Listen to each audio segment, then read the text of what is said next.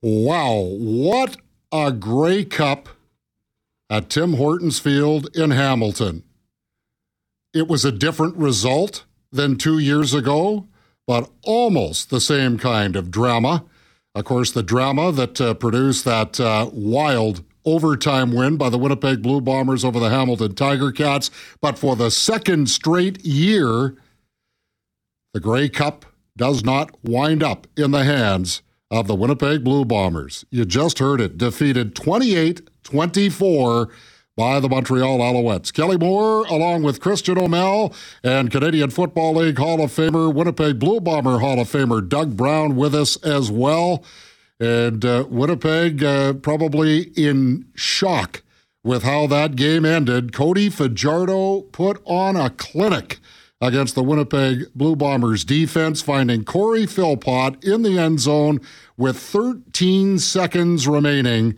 Uh, the Blue Bombers tried a uh, desperate play. Uh, Zach Collaros uh, uh, completing a pass, and then they tried to punt it into uh, the Montreal end zone, maybe force a turnover, get a miracle touchdown, but the miracle did not happen. And the Winnipeg Blue Bombers, for the second year in a row, will wonder what if. Lots of twists and turns in this game. Greg Mackling and Derek Taylor are in the Steel City of Hamilton. They will get reaction from what will no doubt be a somber Winnipeg Blue Bombers dressing room. Doug Brown, maybe uh, just a little analysis from you, sir, uh, what you had just witnessed over the last three, three and a half hours. Yeah, that was, uh, wow, what a way to lose a, a football game. So many opportunities for the Winnipeg Blue Bombers. It's going to be a really tough reflection period and, and film session uh, when they see you know how many opportunities that were missed and, and left on the on the docket. So seven points, I believe, in the in the second half is all they were able to score, and uh, it just seemed uh, Montreal. You know, they they just relented. They just persevered, and uh, Winnipeg really had a hard time regaining momentum. So that's going to be. Uh, I mean, it's a, it's one heck of an accomplishment to go to four Grey Cup championship games in a row and, and to win the West like they have.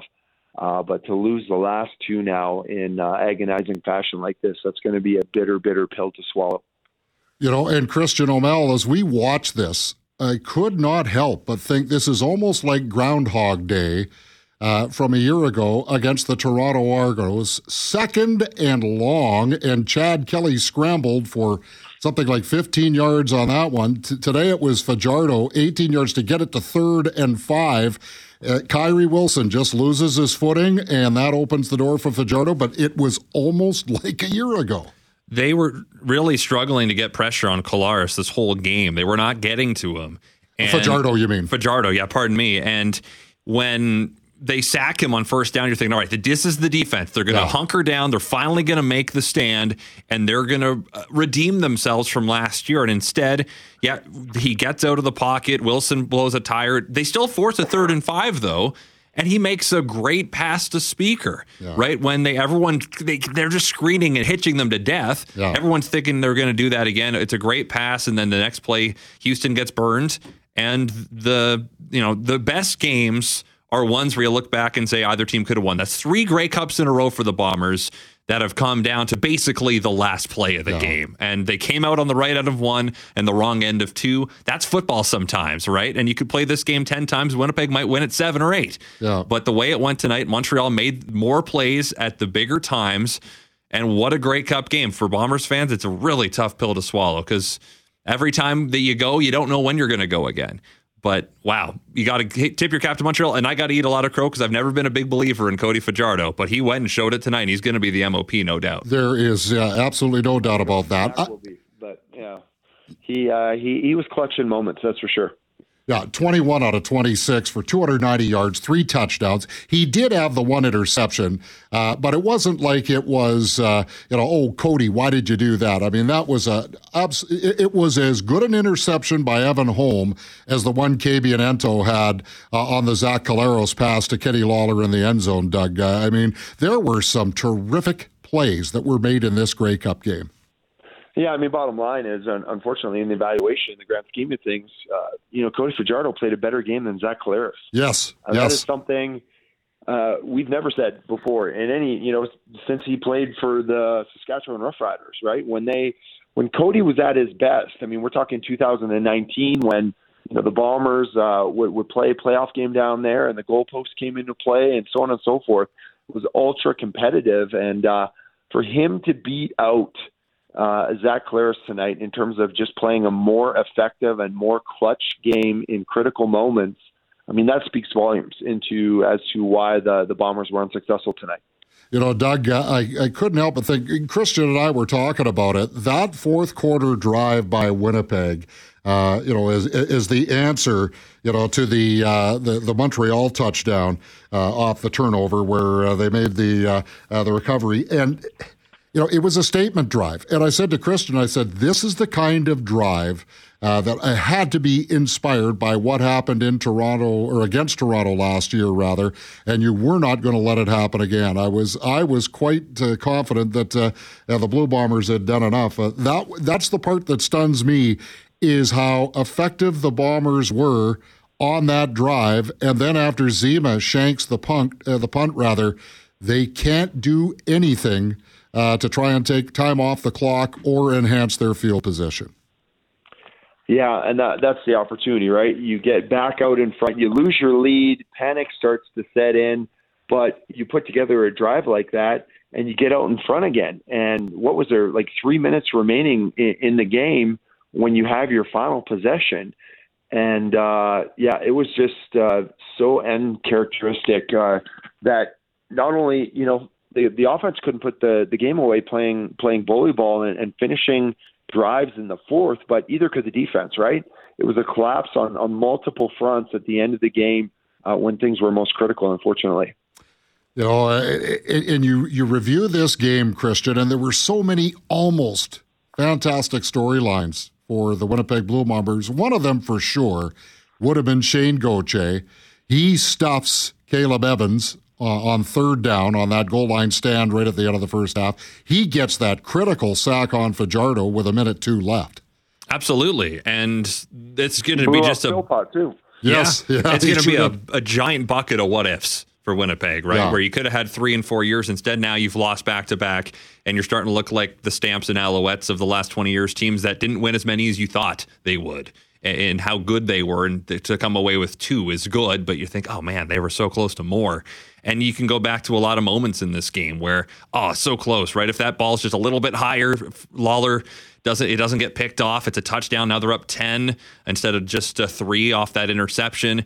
And for the Winnipeg Blue Bombers, the Fajardo run, right? It's still third down, and you could keep backpedaling over and over again but both teams were probably looking at 10 to 15 plays that if they go differently they win the game right? And and football comes down to just so few plays sometimes. It, it, was a fantastic football game but in the end winnipeg just didn't quite do enough when it mattered most. Only seven points in the second half isn't enough in the grey cup well, Cody Fajardo executed. There's no doubt about it. But I'll tell you what, Doug, uh, it was a well, well called uh, play, uh, a well called game, rather, though, by the Montreal coaching staff. You know, Anthony Calvillo and, and Jason Maas.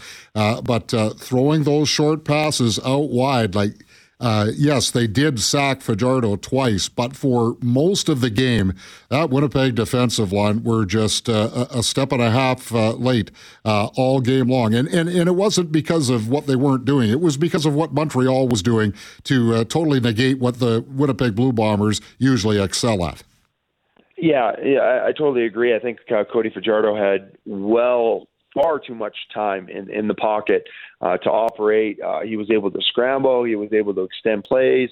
Um, he wasn't. He's never super accurate with his deep balls, but his his receivers were just getting enough separation that they were able to compensate for you know his his lack of down the field accuracy. It's funny in the pregame show we talked about how Zach Collaros in this game he didn't need to play his best game, but we said he needed to play very good and I, I just don't think it was there for him. Um, I, I think at times he was lucky, did lucky a couple times not to get picked. Uh, you know, there was that one in the end zone where you have to come away with points. Mm-hmm. If your receiver can't catch that ball, it has to go over bounds. It has to go out of bounds. You absolutely in the red zone like that after a drive like that, you can't throw that ball short right? It either has to be, it's just a calculated odds thing. Your receiver either has to get that or the ball's out of bounds. It can't turn into a play where you get no points and uh, a massive momentum swing. So, uh, unfortunately, you know, uh, when your best player loses the duel to Cody Fajardo and and doesn't have you know has an average game himself. The best thing about this game once again was was Brady Oliveira and, yeah. and really Nic Demski. I think as a, as a combo in uh, their level of effectiveness and the defense. Like I said, compared to how they played last week in the Western Final at home. Uh, that was uh, that was a, a big drop off in intensity and execution from this defense. It sure was. I want to go back to that pass you were talking about, Doug, because Lawler looked like he was wide open. Yeah. Uh, Ento makes. I mean, you have to give credit to Kabion Ento. He made uh, an outstanding play on that interception. But I just wonder if, you know, Zach maybe put just a touch too much air on that football uh, because if it had been delivered uh, just, I don't know, maybe a quarter of a second quicker, uh, I don't know yeah. that Ento can get there. Yeah, I, I totally agree. Too much air under it. It wasn't even Ento's like primary responsibility. No. He was reading. He was reading Zach, and and came over and made the. But now, I mean, his vertical on that was insane, right? The athleticism on display there. That's that was incredible. That was a game changing play, but that is all avoided if the if the decision is made more authoritatively, if he's more decisive, and he puts the ball whether where it's either seven points or it's out of bounds, right? Those are all your fail safes uh, when you're when you're taking shots into the end zone. You know, we thought Christian O'Mel, one of the uh, key uh, parts of this football game would be special teams.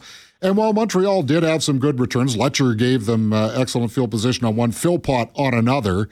Uh, but I thought for the for the most part, uh, the the Blue Bombers were, were right there. J- Janarion Grant gave them great field position on that to start that drive. I think uh, uh, it was a 56 yard drive. They started from their own 54 yard line. Yeah, he had that great return, and uh, otherwise, I mean, Jamieson Sheahan, I think his punts were were solid. There were a couple that were okay, but he had a better night than, uh, than yeah, Joseph Zema. Yeah, Zema had a couple shanks that absolutely could have cost the the Alouettes more than it did. And then, you know, no one missed a kick, right? No one missed an extra point. No one missed a field goal. So uh, no one blocked a punt. There was no punt return touchdown. So overall, it was just a matter of the returns. And so I think I think we saw Letcher have a couple. He also fumbled on a return, which certainly negated uh, the Oliveira fumble not long before that. So. Uh, I said all week if the Bombers, the only way the Bombers lose the game is if they turn the ball over. They did cost themselves with turnovers, but they still won the turnover battle. Montreal just beat them. They were better than than Winnipeg was, and and in such a razor sharp game, Doug said it. Fajardo outdueled Cody Fajardo. Oliveira was Winnipeg's best player, but we saw it last week against BC. At some point, they know you're going to run it with Brady Oliveira. Someone else is going to have to do something. And Demski had a couple nice plays, but in the end, the the Montreal defensive line really got after Collaros in that uh, that last drive and forced that punt, and the rest is history. Fajardo gets it done. Yeah, and, and, do we have the do we have the final numbers? Yeah, we sure do. Like yeah. the, the stats uh, compilation. I'd, I'd, love to hear that. that. That'll tell another story as well. I think in the outcome of this game. What what numbers do you want, Doug? Oh, I just like total yards, turnovers, sacks. The turnovers uh, were three two in in Winnipeg's favor. Yeah. Um, uh, they they don't have uh, all uh, of the Winnipeg only had two quarterback sacks uh, in the yeah. Uh, in the game. I'm just uh, tr- had what 4 I'm was it or five? I, am trying to do this on the fly here, so let me tell you this while I'm while I'm looking up those stats, Doug. You know the the other part too. that I think you have to tip your cap to the Montreal Alouettes, and you know the start of the game. It's ten nothing Winnipeg before you've even had a chance to catch your breath. Uh, a two and out for the Alouettes. You know, the time of possession is like 12 3 in the first quarter. And yet Montreal is able to, you know, to kind of shrug it off and keep themselves in the football game.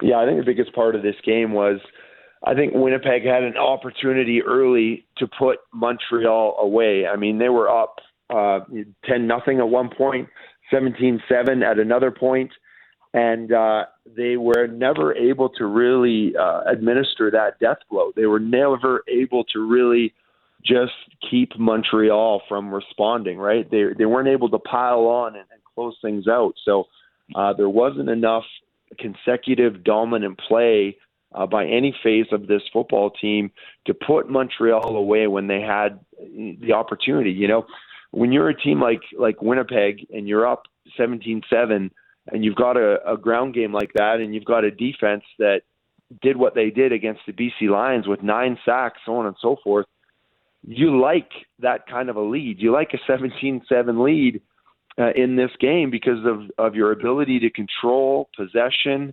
and uh, and and to move the chains with the ground game and to play lights out defense and and to get after the quarterback. But uh, you know, I think that's another uh, evaluation we have to look at is the play of the Montreal Alouette offensive line in terms of how much uh, how much time they gave Cody Fajardo and uh, you know how relatively clean he was in the pocket. I think that's a a massive uh, surprise and disappointment coming off the nine sack performance that we saw from this Bomber defense only a week ago. I think the big difference there. Uh, now, I, I watched the uh, the Lions game later. I didn't see it live, but uh, I, I, I think Fajardo did a great job of getting rid of the ball quickly too. It wasn't uh, a case of uh, you know in the past he's probably been a little guilty of hanging on to that football too long. Uh, Fajardo has been named the most outstanding player as he should have been. Twenty one for twenty six, two hundred ninety yards, three touchdowns, and the one interception. I, am just wondering,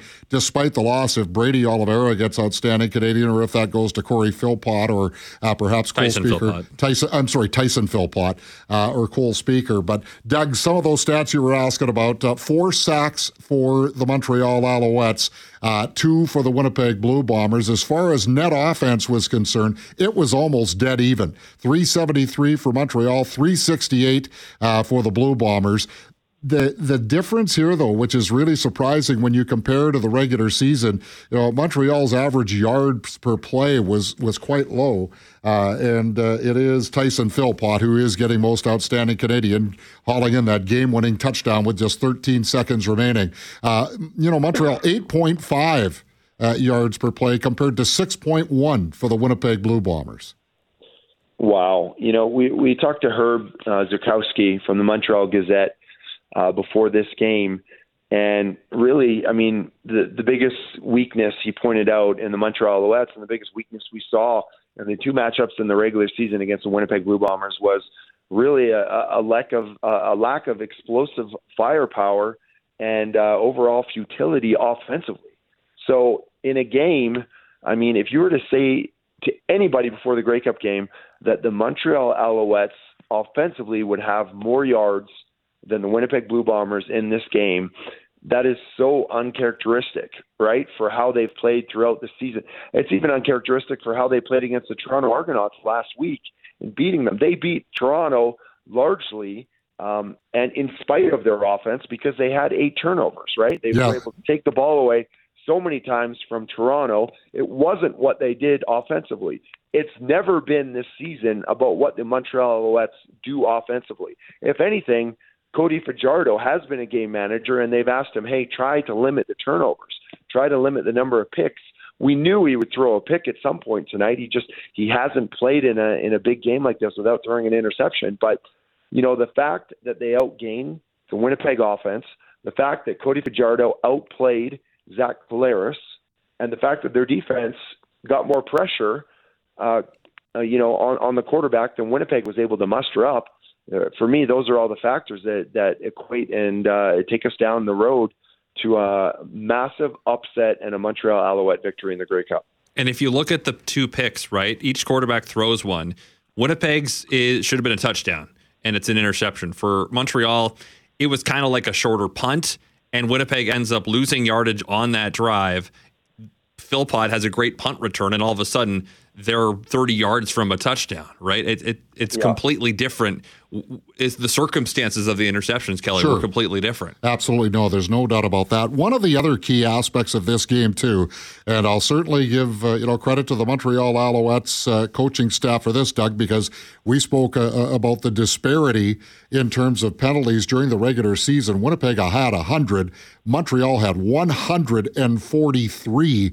You know that's uh, about three and a half penalties more per game uh, than the Winnipeg Blue Bombers, the least penalized team in the league. But today, each team took just three penalties. And, you know, it was Jamarcus Hardrick and Stanley Bryant on the same drive for the Winnipeg Blue Bombers.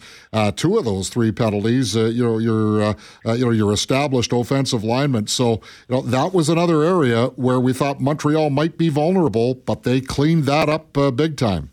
Yeah, and one of those uh, one of those penalties came. They should have been off the field. The Montreal Alouettes. I don't know if you guys remember this, but on Zach Collaros, there was a face masking Yes. penalty when he was, uh, you know, he was going to be brought down well short of a of a first down, and uh, they get. I mean, there was a hand. Uh, there was no contact to the head at all. There might have been a hand on the face mask at the very end before he was deemed down on the ground, but it was such a marginal call, right? It was a reactionary call from the officials. They thought it was a high tackle. They thought there was contact to the head, and uh, you know that was a play. I, I was oh here you, here's discipline showing up for the Montreal when they would have been off the field, and uh, the Bombers went on to I believe to score a touchdown on that drive. But yeah, that's a great point you bring up, Kelly. The fact that uh, you know for discipline outside of early in the game, um, you know three penalties each. Montreal was able to reel it in and uh, really understand the gravity of the moment. And not only did they completely change, uh, you know, the the firepower um, possibilities from their offense tonight, but they really reeled it in when it came to discipline discipline play. So that's an excellent excellent aspect to bring up. Yeah, that was Mustafa Johnson. Uh, that was on that second drive. Uh, you know, the uh, Blue Bombers had that seven minute opening drive where they had to settle for the field goal, but it was the Mustafa Johnson unnecessary roughness, and then they uh, score the touchdown on the next play to, to go up 10 nothing. Uh, for my money, though, and I'll get both of you guys to weigh in on this. For my money, though, the, the, the perhaps the most pivotal touchdown on the night was in the third quarter when, after being stuffed at the goal line twice, now maybe this is where the extended halftime helps the Montreal Alouettes collect themselves a little bit. Uh, but uh, you know, part of it was that uh, uh that that great one-handed grab by uh, Austin Mack. Uh, but you know, three plays, sixty yards in 97 seconds. Christian, you uh, weigh in on that, and then Doug, I'd like to hear your uh, reaction to that as well it seemed like such a dagger of a stop from the Blue Bombers at the end of the first half. What a pivotal possible swing, right? Instead of a three point game, it's a, it's a 10 point game. And all the Bombers do is give up a quick touchdown drive. And like, oh, I get any momentum from that is gone. And and perhaps it's different if it's not before the half. It is an extended halftime. Yes, it may have been any halftime. It would have been ended up that way as well. But that's just such an immense response from the Alouettes to say, "Oh, we're not we're we're fine with this. It's we're not going to lose our confidence. We're not going to lose our belief in ourselves just because we failed on this one opportunity. I think they viewed it as the other way, like, oh, we didn't fail. We we got down there. We showed we can drive on this team. They came out and they dro- drove again. Now that pl- that drive was big plays, right? And Austin Mack had that great one-handed inter- three catch, plays catch yeah. that should have been pass interference too, but wasn't. Right. And every other drive they have, I think, was very methodical right? It was very seven yards, six yards, four yards. Pick not away, not, pick away. It's almost like uh, death by a thousand needles. Yeah, yeah. And, and, that it did the job. And I think part of part of maybe Winnipeg's problem, and and we saw this in that in, in losses in the past this year is they in the Ottawa game specifically, right? The offense couldn't stay on the field long enough. The D has to keep going back out there, and at some point gets tired. But the Bombers did have that response drive, and I thought, okay, yeah. this is the statement that we were waiting for all half from this team. But I but I think that particular touchdown though, yeah, gives you know fuels uh, absolutely Montreal's belief in themselves, Doug. It, it gave them the impetus that you know what, yeah, we we had some adversity right at the end of the half but uh, you know we're we're just fine now. Is that is that the touchdown where Adam Bighill was matched up? Yes, with, with uh, Cole yeah. Spieker. Yeah, with yeah, Cole Spieker. I mean, yeah. you talk about out scheming your opponent as well. I mean, whether obviously Adam Bighill in and out of the of the football game, you know, all night long, right? We we saw him get injured again. Uh, we saw him go down. He really had to fight uh, just to stay involved in this, and eventually it looked like. Uh, you know, he was just uh, removed from the game, and and and Gauthier took over, and Gauthier made a mark and an impact on this game. But yeah, the the scheming to have uh, to recognize, you know, what kind of coverage the Bombers were in at the back end, and to have Adam Bighill, an injured player, have to protect that that that uh, that post route from a, a slot receiver. Uh, that was uh, that was uh, incredible play calling and uh, understanding, comprehension by both Jason Maas and and Cody Fajardo, obviously, and that's a mismatch, right? You, you get an opportunity like that. We're talking about two massive explosive plays uh, coming out in the third quarter uh, in terms of uh, showing everybody that that you know when everyone thought the Montreal Alouettes were going to go away at some point in this game, mm-hmm. they just they kept standing up. They kept relenting in the face of any adverse situation, and uh, I think it surprised everybody. I, I think the Bombers were surprised by the fact uh, that they couldn't make them go away, that they couldn't break their uh, their strength of will in this game. And I thought another uh, critical play too, Christian, was early in the fourth quarter. They make that switch from from uh, Demerio Houston to uh, um, Evan Holm on on Austin Mack, and and that's when Holm has the great interception. And instead of feeding off the momentum of that interception, it's two and out for the offense. Philpot with a great return. Uh, to me, those were two very, very critical junctures in the football game. Because in the end, Montreal ends up getting the ball where they would have if Matt caught it. Right. Yeah. And yeah. so it, it, completely nullifies what could have been this a massive, massive turnover. Right. Because at, the, at that time, the turnovers were equal at two apiece. And Winnipeg gets that interception. And they are starting deep in their own, not deep, but like in the middle of their own end mm-hmm. and not able to capitalize. Right. Capitalization and they're just not there was not that championship punch from Winnipeg uh, enough tonight. Yeah. Right, they they had that one drive in the fourth quarter, and that happens after. So that's yes. where you're thinking. You know, they fall behind 21-17, but then they they go on that. It's a great, great response. Yeah, eight play, fifty six yard drive. But yeah. that was that was mostly it, except for the one drive where Kolar throws the pick in the end zone, right? That yeah. was one that was going to be responding to Montreal's drive where they cut the lead to three. Right. You're thinking they're going to go back up 10. And that's that's the first moment where I, where I personally thought, oh, they might be in trouble here. And mm-hmm. I because I maybe was overconfident that the Bombers were going to win this football game. But that was the first moment I thought, oh, ooh, because that's a bad turnover in a tough spot where you're you you just gave away points in a tight game, and they they they ended up regretting that play, no doubt. You know, Doug, I thought uh, one play, and and I'd like you to weigh in on this. Uh, when Sneed catches that ball and he gets hammered and fumbles it, uh, but they rule it no catch. Uh, there's no challenge on the play, and I'm wondering, boy, will this come back to haunt the Bombers? But it became somewhat of a moot point because of the Zema shank and then the penalty. Winnipeg starts at their 47, which is kind of where the interception would have been, or the fumble recovery would have been anyway. Uh, but what, did you think that was? Uh, an incomplete pass, or yeah, it, it, you know, it sure looked to us like it was a fumble. I thought it was a fumble too because he caught the ball and then he turned upfield. Yeah. So he made an athletic move with possession of the ball. Now everyone, you know, from the speed of the game, that's that's the true definition of a bang bang play, right? A, a catch like that, a hit like that, ball pops out. Okay, it, it looks so. It, it happens so quickly. You're like, did the receiver ever even have possession? And uh, but he made an athletic move with it, right? He caught that ball looking back at the quarterback. Uh, he had two hands on it, turned upfield, and was just popped. It was it was a fantastic tackle, a forced fumble, and uh, yeah, there there was discussion, there was thought. Uh, you know, from my end here, I'm like, should that play be challenged? I realized with circumstances that fell after that, maybe that was a moot point. But you know, for me, I don't know. In this game, the pivotal sequence was uh, that Evan Holm's interception on Fajardo, uh, the Bombers subsequently scoring a touchdown and leading 24 to 21 with about five minutes left in this game. Uh, you know, that's what is the characteristic? What is the identity of the Winnipeg Blue Bomber football team?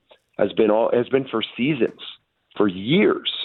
It's been their ability to take over games mm-hmm. and close them out in the fourth quarter, and uh, in the most you know inopportune of times with the most uncharacteristic, bizarre uh, collapse. Uh, we saw them unable to uh, respond defensively or offensively after taking that three point lead with around five minutes left in the fourth quarter. I could not believe. I thought that was it. I thought they were done. Yeah. I, I thought they they'd won this game in their their third Grey Cup in four four attempts. Yeah, I, I, the only thing I wondered about though is when the offense couldn't do anything uh, after getting the ball right around the three minute warning, uh, yeah. and then and then uh, have to punt it away. Uh, but they get that big Shane Gauthier sack on Cody Fajardo with 62 oh. seconds to go. It's second and long, yeah. and it's history can repeat itself. I know we talked about that earlier, but you come back to that, and and a championship team will not allow a football to uh, their opponent, uh, to to make something out of second and long at that point in the game. Second and eighteen, and Cody Fajardo, right? The coverage was good, right? They were able to uh, flush he gets him. Thirteen of it. He back. gets thirteen of it back, and that makes it third and and more manageable, right? If it's third and thirteen or something like that, or if he's tackled uh, right around the line of scrimmage you've got an opportunity there to really tighten the screws the hammer down, yeah. on that. And then you got to start like third and five. If that's incomplete, they win the Grey Cup. That that was yeah. the ball game. There yes. was forty something yeah. seconds left. They had no timeouts left. The game is over. Play call. It was third and five. Yeah, yeah. what did they do? They threw the ball deep with Cody Fajardo. Yep. Like yep. his entire career, he's been criticized for being inaccurate down the field. You know, uh, short to mid range has been Cody Fajardo's strength. That's it's the reason why he's been a quarterback in the in the CFL. Uh, if you had a dollar for every time he was criticized in Saskatchewan that he had troubles throwing the deep ball, and what do they do on third down? You know, they they went they went for it all. They went they had a one on one situation, and they got aggressive and they went after it.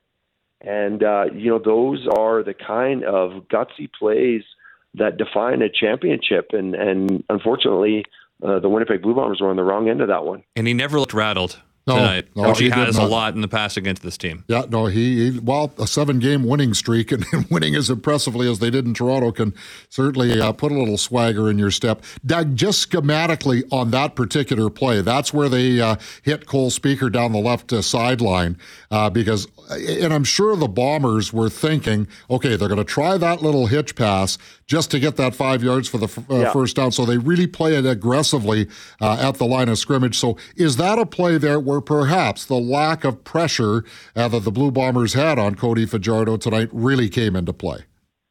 Yeah, I think you know there, that was probably the moment where where it manifested, and you know in a situation like that, I'd say nine out of ten teams. Okay, what's super high percentage, right? What what can we what can we uh, what play can we execute that is safe because this game is over if we incomplete. It's not throwing 20 yards down the field with with Cody Fajardo. So it's uh, it's being aggressive at times when your opponent is is you know anticipating that you're going to try. You know, it's going to be something underneath, and it's going to be yards after a catch that's going to threaten to get you a first down. It's not going to be going over the top, you know, into that past the second level and uh, and getting a strike that way with the game on the line with Cody Fajardo. I mean, Cody he threw the playbook out on how to play him and how to defend him tonight because he just went after it. He was a guy that uh, you know didn't listen. He was not uh, a, a player out there that was defined by his uh, criticisms in his career about the shortcomings of him as a quarterback. If anything, he he performed in the face of uh, what we all thought he was uh, capable of, and and that was a, a, a game defining moment, I think, for Cody, and that really sealed the deal for the Alouettes. Well, Doug, uh, certainly, uh, again, it's another Grey Cup that uh, doesn't turn out the way that anybody expected it would. Uh, and uh, it'll be another uh, another winter of oh so close here in Bomberville. Yeah, I mean, it is. it's an enviable uh, envious situation to be in to be uh, uh, have a franchise that has gone to uh, I mean four consecutive uh, Grey Cup appearances. I mean Zach Collaros understands the significance and then the history of that. Um, that's a massive uh, achievement uh, for this organization, but to lose the last two in uh, in the in the way in the fashion that they have that is uh, that's getting close to you know kind of Buffalo Bill um, legacy uh, in terms of how often you've succeeded all the way and then just had it taken away in uh, in the most you know unexpected fashion uh, as as the game was expiring. Just just heartbreak. All right, Doug, we're going to uh, listen in on a little bit of uh, post game coverage here. We're getting audio in now from Greg Mackling and Derek Taylor. So uh, we may come back to you in a little bit, but uh, thanks a bunch for everything here tonight uh, uh, and this afternoon. No problem, guys. I'll be listening. Doug Brown, Hall of Famer. Let's now uh, go to uh, Hamilton, or, or check that Hamilton rather, as I just make a couple of technical setups here and listen to what Mike O'Shea had to say after the game. Just your overall thoughts on how this game went. Yeah, back and forth, and they made a couple more plays than us. But credit them, they came in hot and they, they did what they needed to do when they needed to do it. So, um, yeah, once again, they, they they played a damn good game. Did you sense a, uh, a moment or a turning point where they started to grab it? No, I mean, they created some momentum. We drive right back down with Dakota and score, and uh, you know, got them against the clock, and they made a couple plays. But you know, you look at the entire game, and we're we're a few plays short. That's about it. They, they and plays. They, they made some plays. You know, they generated some plays in in in, in good positions, right? Timely. And your guys uh, fought till the end. I mean, what do you have to say about their effort? Yeah, they're never gonna you're not going to get anything else but that. They care they care too much about it about each other. So they uh, yeah, you're never going to worry about or see them not battle. A thought on how much of an inspiration you got maybe out of uh, Adam and Dalton playing. Yeah, absolutely. They, the the players have a great understanding of how hard they had to work to step on the field, and they understand the the courage it takes. And I mean, I think that's. Um, it's uncommon in a lot of other businesses, but in in this sport, you get a lot of guys that are doing everything they can to get on the field, and um, but their teammates certainly recognize that and appreciate it. And finally, what are you left feeling? Uh, just, I mean, nothing right now. It's, yeah, that's about it. Dull. Mike Neil Davidson from the Canadian Press. It went right down to the wire with Bighill and Schoen. Was it that close? And, and what kind of percentage would they have been at, do you think? Healthy enough to play. You know, it did go down right down to the wire, but there, like I said, you, you got to let you got to let players be great, right? If you always if you're just always holding them out, then they, they don't get a chance to shine for their teammates. So, um, the, the, you know, I don't know if our guys will remember the score. They'll remember that we lost, and they'll also remember their teammates who put everything they had into into stepping on the field. Mike, of course, understandably, a lot of long faces going into the locker room. Is there a message for the guys in the locker room after that one? No, nothing. Nothing they're going to hear right now It takes a while for them to be able to listen, you know, hear things. They don't. It's just too. It's too fresh. Pro sports, you know this better than anybody. Winning and losing can determine how people view seasons.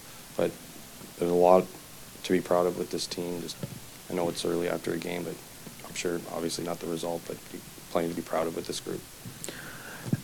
Yeah, sure, absolutely. But that's like when you recap a season, it you know that's a little ways down the road right now.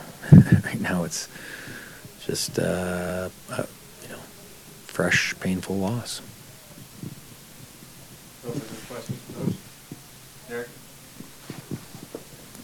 Mike, was there anything from Montreal that surprised you tonight? No, no. They're the same. They run to the ball. They try and take the ball away. They, yep, they're. They, they were once again. They came in pretty hot and they stuck to it. There's always going to be a wrinkle with Noel Thorpe, but they they were just made a few more plays than us. Seeing the way it played out, would you make any different decision on Bighill and Schoen today? No. Yeah, he's the best quarterback in the league.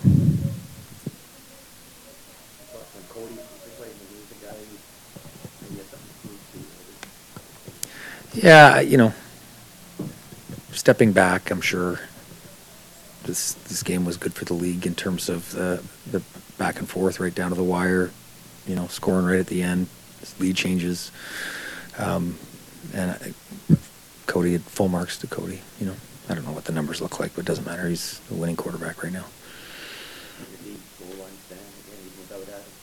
Yeah, yeah. That's. I mean, we took the ball away too. Yeah, oh, that's taking points right off the board there. Yeah, they're they're a good defense. So is ours. Mike, any comment on Nick Hallett's performance today? He really, he popped. Always does. Big games, makes big plays. Yep. Yep. He's he's excellent. Like there's a fair amount of people you know on that organization. Just given what I, I know it's the other team, but just given what they've gone through, just this being the CFL, good for the CFL team that rises. What do you think their season shows?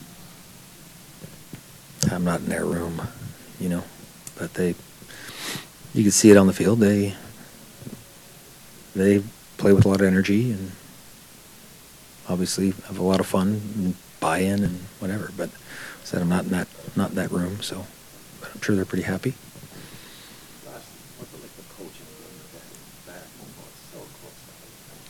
Well, you just you believe you're going to win. You, you, right till the very end, you believe you're going to win. You have to. There's no other way to do it. Yeah, you just believe you're going to do it. You have to.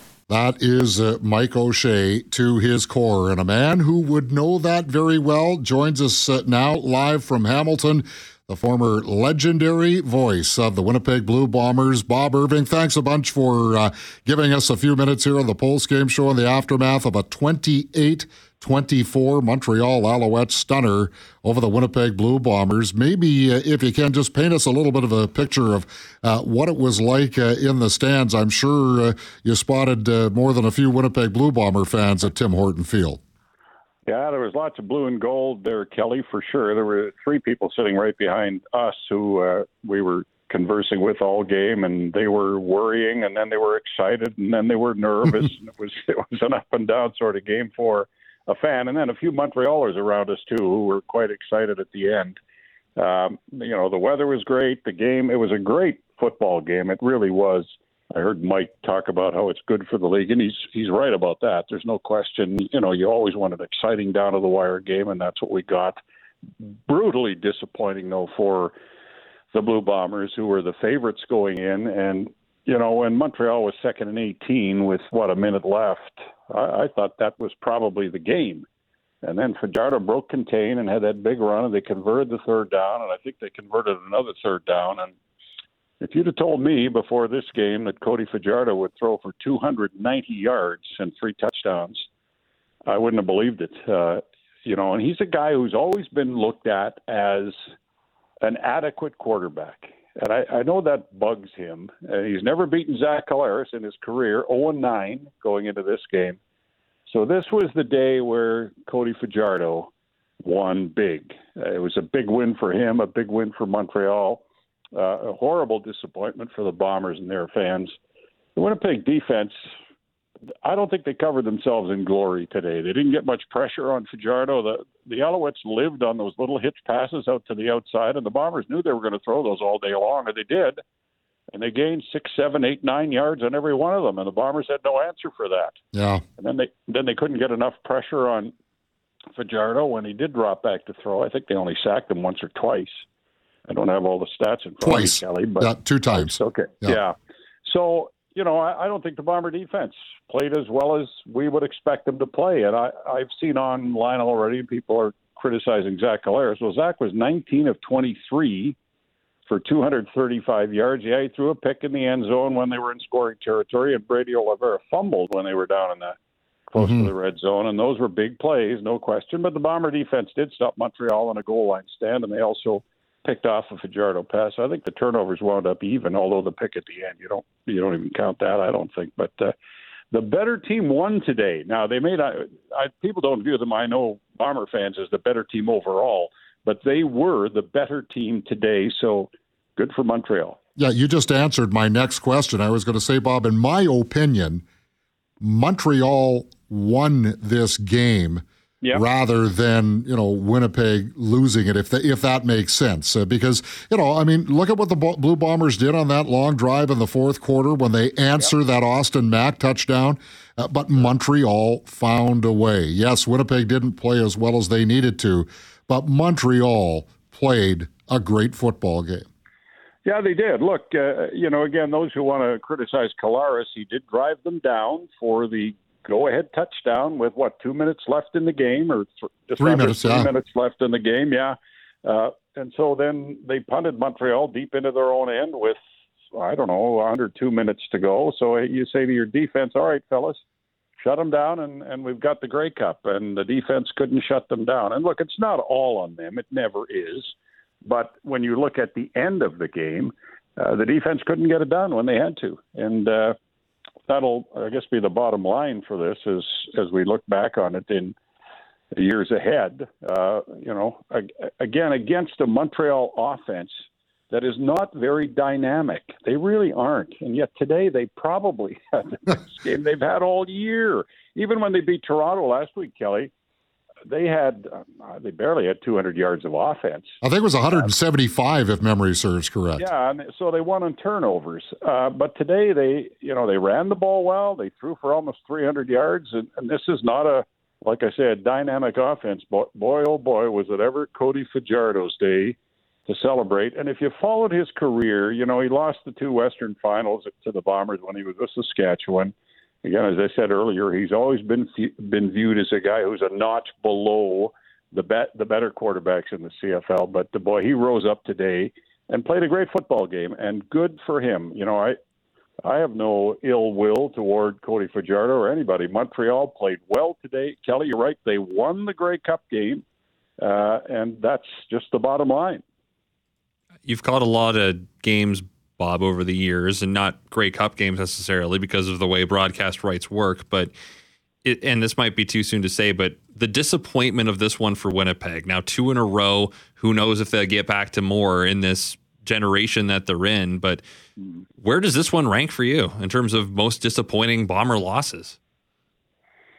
Boy, this would be right up there, and and I think uh, Christian, because of the ramifications of it in terms of you know the legacy we're talking about here. You you win three out of four Grey Cups over a four year period. Uh, you know, people are talking about dynasty. Well, then I think you, you would be called a dynasty, and now I, I don't think you can. You know, you've gone. No, they've had, look. They've had four really good years in a row. Uh, they've been to four Grey Cups in a row, won two of them.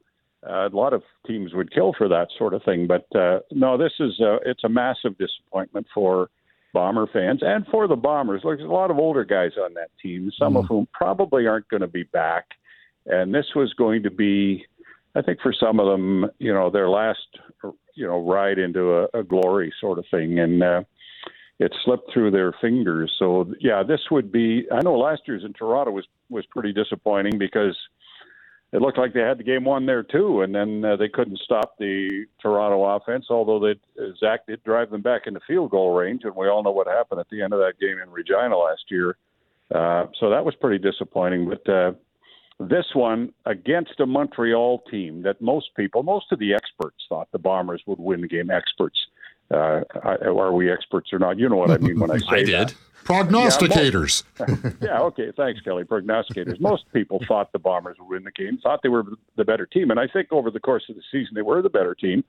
And on paper, might well be the better team. But now Montreal's won eight games in a row, right? And their last two wins have been against Toronto and Winnipeg. Yeah. So I think we, again, this is not a fluke what happened today. Uh, the Montreal Alouettes outplayed the Winnipeg Blue Bombers for 60 minutes of football. Uh, they made more plays, as Mike O'Shea likes to say, and they are very deserved winners of this game. It almost smacks, Bob. It's different because of the, the dynasty uh, component for sure. But uh, yeah. the best comparison I can draw to this is 2001 when Winnipeg was supposed to mop the floor with the Calgary Stampeders in Montreal and uh, wound up yeah. coming out, out on the short end of that one. I, I, I would compare this game in terms of uh, you know what the expectation was for victory and what the realization was for uh, when it came to the final result. Yeah, that Bomber team, Kelly was fourteen and four, and they played a Calgary team that was eight and ten. All yeah. ten and ten when they got to the Grey Cup. Uh, I think that team, you know, uh, wasn't prepared properly. They they took their favored situation for granted and weren't as sharp as they needed to be, and they thought they were going to roll over Calgary in that game. And then I had a few things go wrong: a blocked kick, some missed field goals, and we all know what happened there. Mm-hmm. this bo- this bomber team, I think mentally uh, was as prepared as any team could be, was as determined and ready to play this game as any team could be. But again, they just uh, they couldn't get it done. They couldn't make enough plays. They couldn't stop that Montreal passing attack. Uh, 290 yards. Think yeah. about that. Cody yeah. Fajardo hasn't had a lot of games in his career where he's thrown for 290 yards against a good defense, but uh, he did it today. And uh, the Bomber defense won't be feeling very good about that. They picked on Jamal Parker at the end of the game. Uh, and a couple of those throws, one of them in particular was, you know, Fajardo dropped back and just threw it up for grabs basically and hoped his receiver would go and get it. And he did. That's part of the game, isn't it? It's, yep. uh, you know, that's the way it goes. And so, yeah, it's uh, it's a tough night for Bomber fans and a tough night for the Blue Bombers. Uh, one that's going to take, I think, a while for the Bombers to get over. They put out a tweet already, the Bombers did, and they thanked the fans for being with them all year long and appreciate their support. And it was pretty classy, I thought. Yeah. Uh, you know, and you move on, right? You you've had a good run. They've had a very good run. Uh, it ended in bitter disappointment tonight. So now you start laying the groundwork for 2024 and take another, you know, come back and take another crack at it. Absolutely. Uh, when you look back on 2023, other than the final game, all the sellouts. Uh, you know, Brady Oliveira uh, emerging as a CFL star, another hometown kid. Uh, and this is still going to be a good football team next year. It might look a little different uh, than it did this year, just like this year looked a little different than 2022. But uh, uh, I don't think the, the leadership of this team uh, from Wade Miller on down is uh, going to let too much slip. This might be, Kelly, the most interesting off season we've seen here in in the last four years because. Mm-hmm there are some very interesting decisions that have to be made in terms of which players, aging players, do you bring back? And they're going to have to try to re-sign a lot of free agents, as are every team in the CFL. Everybody's got 20 to 30 free agents. Which ones do you bring back? Uh, you know, can you fit them all in the salary cap? Can you afford to pay Dalton Schoen? Brady uh, Oliveira. Brady's going to want he's going to want some dollars, and so on and on it goes. So they're going to have to make some tough decisions this off season in terms of you know, Stanley Bryant's 38. You bring him back uh, to play when he turns 39, and uh, Bighill's 35. And I, you know, I'm not saying those guys can't play anymore. I'm just saying those are some of the decisions that they're going to have to make in terms of looking ahead and building for 2024. But I'm with you, Kelly. I think they'll come back with a, another good-looking football team. They'll have Zach Collaros at quarterback, and they'll have uh, Demski and you know, Kenny Lawler's back again next year, and there's a lot of them that are under contract. So mm-hmm. it's going to be a good team again next year. But whether or not they can c- continue these 15 and 3, 14 and 4 seasons, well, that's going to be a real challenge for them. But uh, now they'll come back loaded for bear in 2024, looking to get back here again. Well, yeah, and and the fellow that's going to sign them still has to be signed himself, Kyle Walters. So there's another uh, uh, uh, bit of business that uh, has to be taken care of. Uh, Bob. Irving, as always, it is uh, our extreme privilege and pleasure to have you on our airwaves. Uh, thank you, as always, for saying it so well and uh, and so authoritatively. Well, thank you, Kelly. And I got to tell you, now that I'm I'm just a fan, uh, this was a this was a, a, sad night. It really was because I'm fairly close to some of the people around this team. Yes, and I really feel for them. I yeah. don't feel their pain, but I understand the pain they must be feeling. Uh, and so I, I feel badly for them, and I'm very disappointed. But again, uh, I tip my hat to Montreal. They won the game fair and square. Yeah, it was a, an excellent football game for sure. The one and only Bob Irving joining us from Hamilton uh, for some post game analysis. We have to take a break here. Okay. we, yeah, our executive producer, Kyle Milroy, what hair he has left, he's tearing out Ooh. right now. Uh, but we, please stay with us. You will hear from Zach Collaros, Brady Oliveira, Adam Bighill, Dalton Schoen, and others. Greg Mackling and Derek Taylor have been really working hard in Hamilton. Uh, more post game reaction from the Winnipeg Blue Bombers following uh, a shocking 28 to 24 loss to the Montreal Alouettes. And you heard it right here on 680 CJOB. Kelly Moore, Christian O'Mel with you as uh, we recap and uh, review a 28 24 Winnipeg Blue Bomber loss to the Montreal Alouettes earlier tonight at Tim Horton Field. Zach Collaros in a duel with Cody Fajardo, and for the first time in 10 head to head battles, Christian O'Mel, it's Zach Collaros who uh, is uh, on the wrong end of the scoreboard. And, and Bob mentioned it. His numbers aren't really bad at all. Only four incompletions. One of them, of course, was to the other team, which proved to be a, a massive play in this football game. But I think what we're reminded too, Kelly, is that it, you know any. This is the beauty, I think, of football compared to other sports is that it's one game and uh, you could play it 10 times and one team wins eight, but if you just have that one or two times, Montreal, this may have been their ceiling, their peak game tonight. They played their absolute best potentially, and that's what it took to beat this Blue Bomber team, but they're the one that gets to hold that trophy. And you look at Grey Cups over the last decade, right? We've seen that a lot. A lot of close games, a lot of teams that you didn't maybe think were going to win. Calgary lost a couple Grey Cups to Ottawa and Toronto, where Calgary was heavily favored and they don't get it done, right? And, and this is what happens. And that's the beauty of the CFL, where any team can win. We've had a lot of really solid Grey Cup games the last decade. The Bombers Yeah. have, the last three have all Have been, all been cliffhangers. razor thin, right? So they could be 4 0, they could be 1 and 3. All decided on the last play of the game. Yeah, it's it's incredible drama. If you're a neutral observer, if you're a fan of the Bombers, your your stomach's just gone tonight because that was a tough one. That was really really tough to swallow, and you're you're looking you're going back in your mind of all the all the plays. If this one player, that one player, that one play went differently, maybe you get the W, but that's not how sports works. Eight days ago, Zach Collaros was fired up. I'm thinking it was not so much tonight in Hamilton. Zach, we know how much you and your teammates put into this season. Just your overall feelings right now, just after what what happened there. Um, sad, disappoint. I mean, disappointed is probably the wrong word. Sad, you know, just you know, you play, play to win the game, play to win the last one, then we came up short. Um, you know, Montreal was a few plays better than us. Um, which is really sad. Uh, there's just a lot of good guys in the locker room, and you know, guys that might not be able to play again, and you want to win for them and guys that could be out there. And, and yeah, there's a lot of good people. You just don't want to let people down. It's just, it's, it's terrible. Games so close like that. What's what is the difference? Um, just again, a, a handful of plays you can look back on. Um, you know, plays you went back. Obviously, there's turnovers. I had a turnover in the red zone. Uh, we we turned one over earlier um, in the game. Um, again, I'm sure when we watch the tape, there'll be things that were left out there on second downs that we could have probably um, executed a bit better um, to convert on second down and or on first down to you know to get us in better you know manageable situations. I don't you know I I, I don't want to take away anything away from Montreal. They they they played better, um, and they deserve to win. Zach Neil Davidson from the Canadian Press. Is it one of those games where if you played it 10 times, you could have had 10 different results? Because your team made tons of big plays. Um, for- I mean, probably. You know, um, you know, we like the we liked our chances going in, obviously, and um, yeah, probably. Yeah, yeah, it would have it would have uh, probably been different. I don't even know how to answer that. Sorry.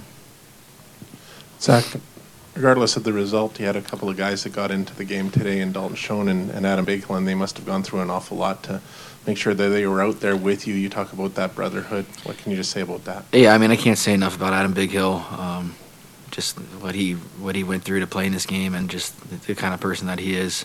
Um, Dalton Schoen, obviously, as well. Um, probably shouldn't have been out there either, um, but just you know left it all out there for his teammates, um, and they did everything that they possibly could. Um, Dalton over the last couple weeks and, and Big over the last five days, which is just amazing to be out there. So you want to. I mean, you want to win the game for them, and you know, guys like Rasheed Bailey on the offensive side has been playing with a you know, like a grade two hamstring tear for the last month and a half, and just um, Nic Demski as well um, guys who just have battled through injuries, and, and, everybody has, you know, bumps and bruises. But those are a couple that come to mind. Um, and watching those guys and, uh, you know, prepare and, and do everything that they possibly can to be out there, you know, for their teammates, um, as if you know my respect couldn't grow for them. It it, it has. To have this kind of feeling two years in a row It beat you down, or can it fuel you, or what do you think? Yeah, I. Right now, I'm just. We're just all upset right now, I think, and uh, it's certainly something that you want to fuel you. You know, you don't want to go the other way with it, and I, you know, I think they're we're all professionals in there, and um, people that will use it to fuel them. But you know, right now, it's just it's it's hard. It hurts. Good was their D. They did a good job.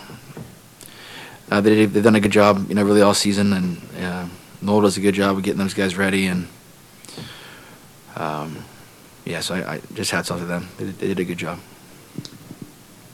Your counterpart at quarterback, he had a lot to prove too. Um, how do you think Cody played? I, I, thought he played really well. Obviously, they, they won the football game, and um, you know, for, for him to you know play the way he did in the final drive was, uh, you know, good for him. Because I understand it's a, a win-loss business, and I, I, know you guys have a high standard for yourself. But when you look back on this year and, what you went through last season to, to, get, you know, to get as far as you got, is can you still still take some positives out of this year? Not right now. You play to win, you know, you play to win the Grey Cup, and and we and we fell short. Understanding you're obviously not in that, that locker room, but what does it say about a team that can be in arguably shambles in the off season, and still find a way to kind of get here? Again, that just we had the right group of people, um, top to bottom in our organization. So um, I'm not going to be telling you anything new, Jeff, about those guys, and they're just uh, just it's just an honor to go to work with everybody every day. That's why it's just it just hurts so much. Oh, sorry. What was the question about Montreal?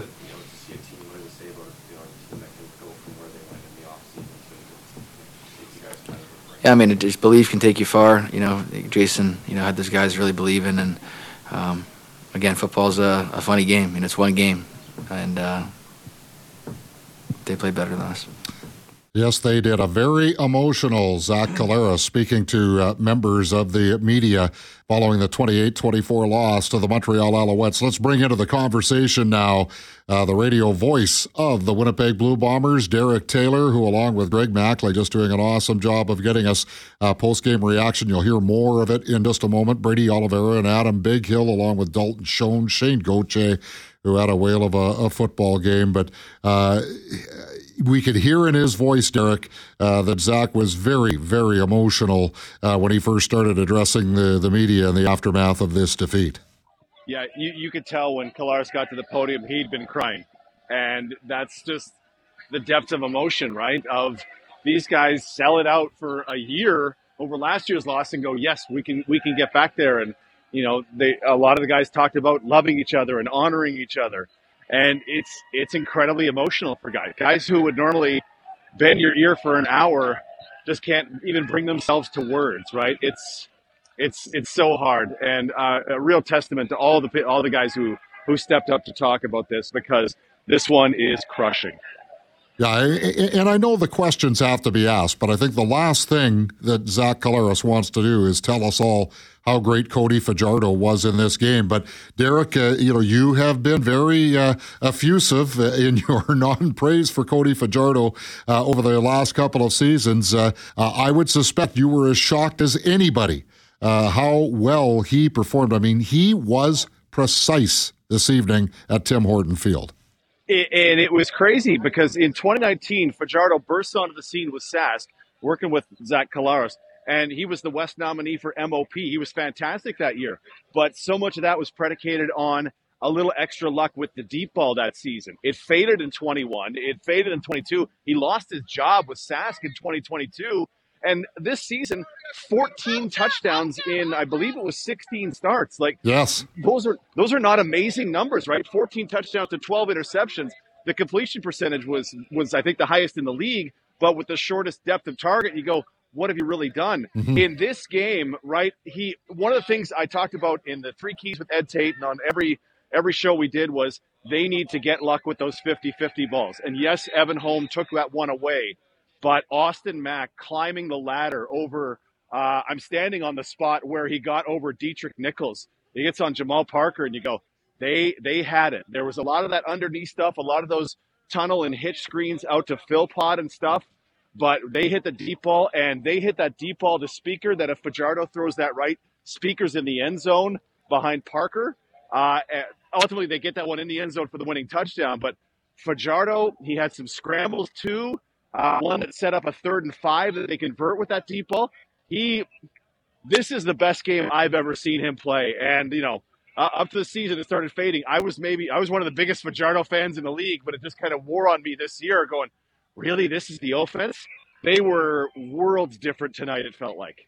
And it could end up being a, a Joe Flacco situation where he wins the Super Bowl with Baltimore and and that's kind of the pinnacle and, and he never reaches it again for Fajardo. Or maybe this is the start of something in Montreal, Derek. But I, remember the start of the season. I had heard Herb Zurkowsky on the show and we were talking about how there was no owner. How are they going to do anything in free agency? What the heck are they going to do in Montreal? This team won the Grey Cup. Like it's incredible.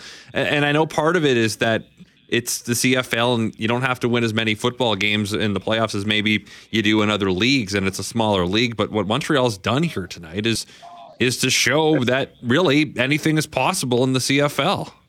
we were walking down here at Tim's Hortons Field. We're walking down from the seventh floor down to the locker rooms.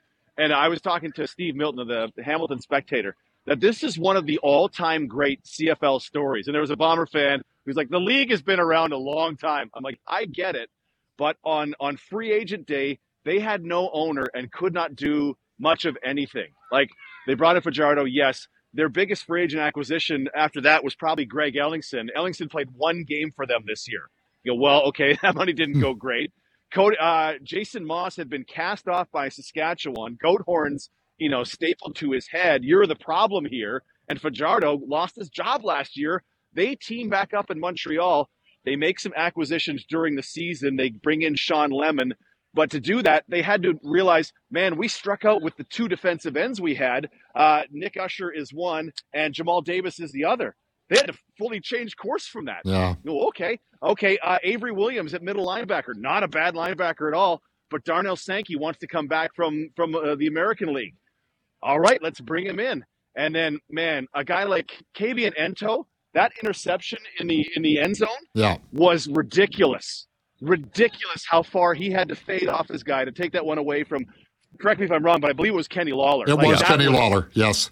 that that play was nuts. Uh, Zach said, you know, I, I had the corner. I thought I had the corner, but he Yeah. comes off and it was it was incredible. What they did this year, they should have like I, I thought they'd be a four win team. It was the worst roster I can imagine, and somehow. It's like Cody Fajardo, his one of his taglines in Sask was "sprinkles of Jesus," and he brought that back today. Like there were some sprinkles of Jesus out there because what, what was the final tally in the second half? Was it 21 to uh, 21 to 7 in the 21 second half? 7. Yeah. In the second half. Yeah. Uh, when when has that happened to the Bombers?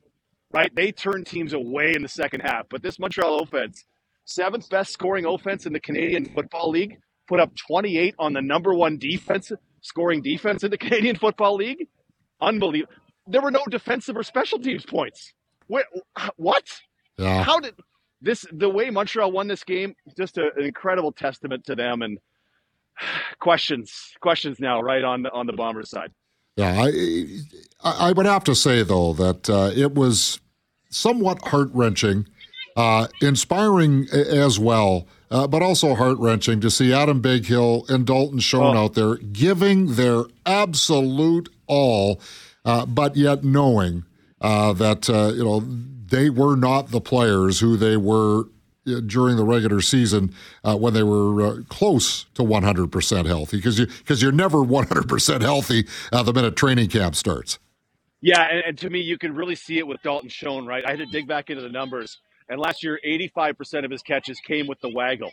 Well, he did not have the waggle much. I, I feel like that was we're trying to protect that ankle. Yeah. And full testament to him coming through it. He made a huge catch on a second down Mhm. uh, into the into the red zone. You go, yeah, that's why Dalton Schoen's on the roster over a Greg McCray because that's that's the play you're going to get. But it just it wasn't enough. Bighill was in and out of the game, like the the torn calf. He talked about that, and he didn't he didn't know till Mike O'Shea. I don't know if we all believed him when he said we're going to give him till the last second, but Bighill, I needed I needed to the last second because I wasn't even going to bring my stuff with me to Hamilton. He wasn't going to bring his equipment, but equipment manager Brad Foddy brought it for him. Like it was that bad. Yeah. And he, he comes in there and it did not go great in some spots. Uh, but Shane Gauthier, man, I, Oh, yeah.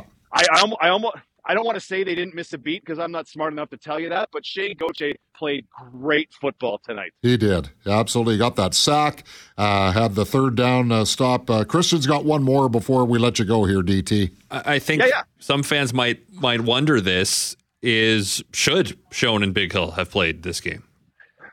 I looking at it, I I'll want to go back and watch it again. I, I wonder about Biggie more than Schoen. I think Schoen made a bigger impact in this game than any replacement might have. Had it have been uh, Greg McCray, had it have been Markeith Ambles, because McCray they didn't need him for that jet sweep stuff, that pop pass stuff, because Nic Demski looked Yeah. looked I, de- better than I thought he was based on when I talked to him on Saturday. Talked to him on Saturday. I kind of thought it had been a long couple of weeks for for Demski. So uh, Demski looked terrific compared to what I thought. So that would have lessened the impact of McCray. Maybe he, you know, from the slot he springs one open, but Janarion Grant was in there, and you know they take some Yeah. chances with Grant.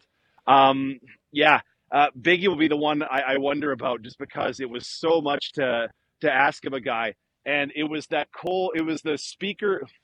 Forgive me. It was uh, it, Yeah, was Cole Spieker Spieker. touchdown Yeah. he, he he comes out of the formation and Bighill has to turn and chase him. Yeah. And just watching the replay, Bighill almost stumbles a couple of times, and you go that it, it's just I don't uh, in the best of times Bighill could probably cover that, but today it just Yeah. was not going to happen. And honest to goodness, that's that's full credit to the Montreal Alouettes, right? Because hey, he's out there, we're going to go after him. It's it's not show friends, it's show business, right? So. Yeah.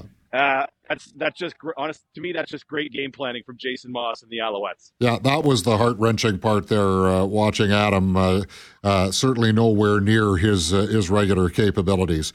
Uh, Derek Taylor, uh, awesome season, my friend, and uh, between you and Greg Mackling, uh, just uh, every day that you were in Hamilton. Hitting it out of the park on behalf of this radio station. Congratulations on just a fantastic job, you guys, and uh, uh, certainly uh, I hope you uh, enjoy uh, some well-deserved downtime coming up here pretty quick. Can, can we give two shout outs though? We we need to shout out a couple Montreal Alouettes. I know it seems weird. Absolutely, But, uh, yeah. Sean Jamieson, Oak Park's finest, a Grey Cup champion now. Uh, the 29 year old was a was a depth offensive lineman for this game, but with a Grey Cup champion. And the University of Manitoba's Brock Gowanlock, Yes. number 98. We saw him on the field uh, afterward. He's raising the Grey Cup over his head and running down the field, presumably to some family. Uh, as much as the Bombers didn't win, two two uh, Winnipeggers and Manitobans need to be celebrated because they were part of an incredible season. Well said. Thanks again, DT. Have a safe trip back home, my friend. Thank you, sir. Appreciate it. Derek Taylor joining us from uh, Hamilton. You know what? And and because of everything that was said about Adam Bighill, I was going to take a commercial break here, but we have to hear what Adam Bighill said. So uh, let's listen in on that just before we take a break, and then bring you more post game reaction. How are you feeling right now? So I get, get kicked in the gut. Why so? It's a dumb question, but why so? Yeah, it is a dumb question. I mean, obviously, it's because it means so much, right? All the hard work. It's family. It's family here. So, if it don't work, it's a lot more than it just just football is family. When did you know you'd be able to go today? Uh, not until probably. Well, it was actually pretty much right before the game when I got taped. When I got taped and felt good. How did it feel when you're out there? Because you, you were down at one point, working I, through it. Uh, the tape was a bit tight and I cramped, so this kind of toe was kind of stuck in a cramp. My calf was cramped, so just kind of had to work through some of that, you know. But that's that's the way it is. How, how, if you can describe how bad it was leading up to the game? Um, early in the week, I I didn't even pack a bag. Um, Foddy packed a bag for me. I didn't. Uh, I didn't really give myself much chance playing, but um, it was a pretty miraculous week with Al and Doc and team rehabbing and yeah, it was pretty miraculous. What did it mean to you see Schoen gutting one out too? I mean, I, it means a lot, but you already know the character in this room, so you can't say you're surprised. So, um, these guys in this locker room sell out day in and day out for each other. So, I mean, it's not surprising, and you know, but you know, it's it's all always respected. Adam, I've seen some really deep emotions in this room. Obviously, it's the second year in a row, which is probably makes it even tougher. But just how can you sum up how you feel after something like that?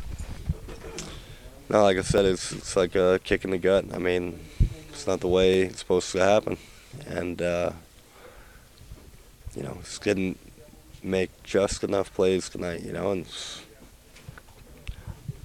that's that. I mean, you get here, all the hard work, and it's for this moment, and it sucks when it doesn't go your way. Right. What was the injury, Adam? I was just dealing with a calf tear. When, when it first happened last week, did you you know? No, right like away I, like I said, I gave myself zero percent chance playing last week afterwards. So, you know, was pretty blessed to be able to be here with my teammates today playing. So, you know, it was obviously wasn't easy to get to this point, but pretty awesome. the usually effusive Adam Bighill. Uh, but and again, it's the balancing act that we always have uh, as members of the media. Uh, we need it's our job to bring post game reaction from the people who are on the field, but it also has to be understood that the last thing they really want to do uh, is to be talking about uh, having their hearts removed from their chests, as you clearly heard there uh, from Adam Bighill. We said we are going to take a break, but uh, this man has been working his tail feathers off all uh, week long as well in Hamilton. He's uh, going to be, I, I, don't know, do you still have to do uh, co host the start uh, tomorrow, Greg Mackling, or is Loren McNabb back and do you get a chance to actually catch your breath?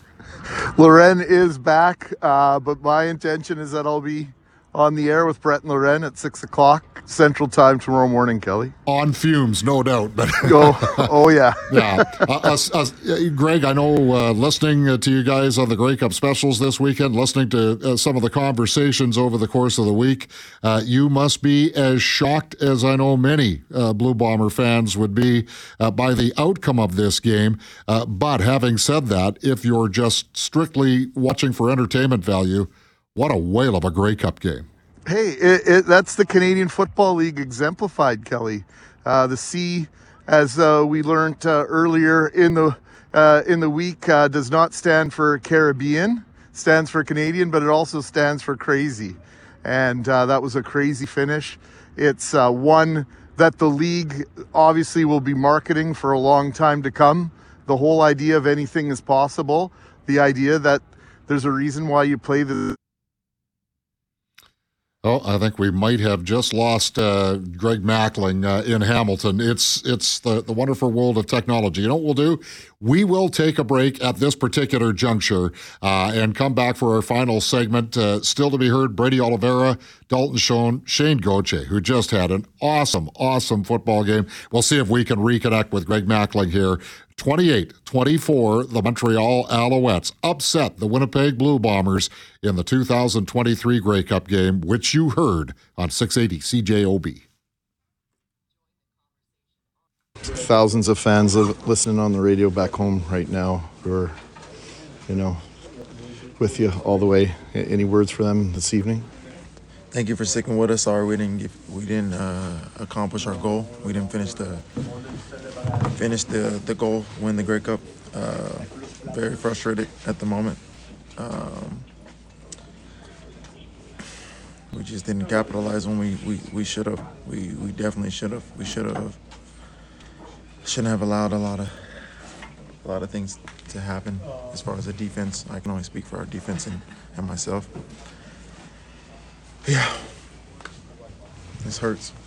Jackson Jeffcoat uh, in conversation with Greg Mackling, who we have reconnected with in Hamilton as we welcome you back uh, to our post-game coverage. Uh, Jackson uh, Jeffcoat, uh, along with all of his Blue Bomber teammates, uh, as described by Adam Bighill, feeling like they were punched in the gut or maybe even another area.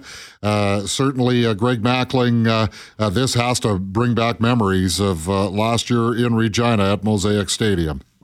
Uh, Kelly, you've been in locker locker rooms for uh, well a long time, and you you can tell when something good has happened, and you can tell when something devastating has happened on the ice or on the field. And I thought last year that the the team was devastated and and really having a hard time comprehending what had taken place. Well, I think there's a, a magnitude of two or three. Uh, you know what we saw in that locker room tonight you know, this was supposed to be a season.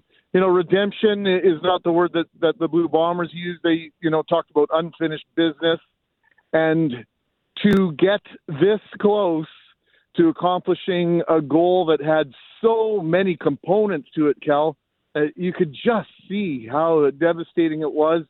And normally, individuals who are more than happy to speak with you just were not interested, and uh, so we got what we could could out of them. And uh, yeah, this is not an easy day. And then you start to wonder. Uh, this group is close. They're a close knit family. They talk about their camaraderie, their love and respect for one another.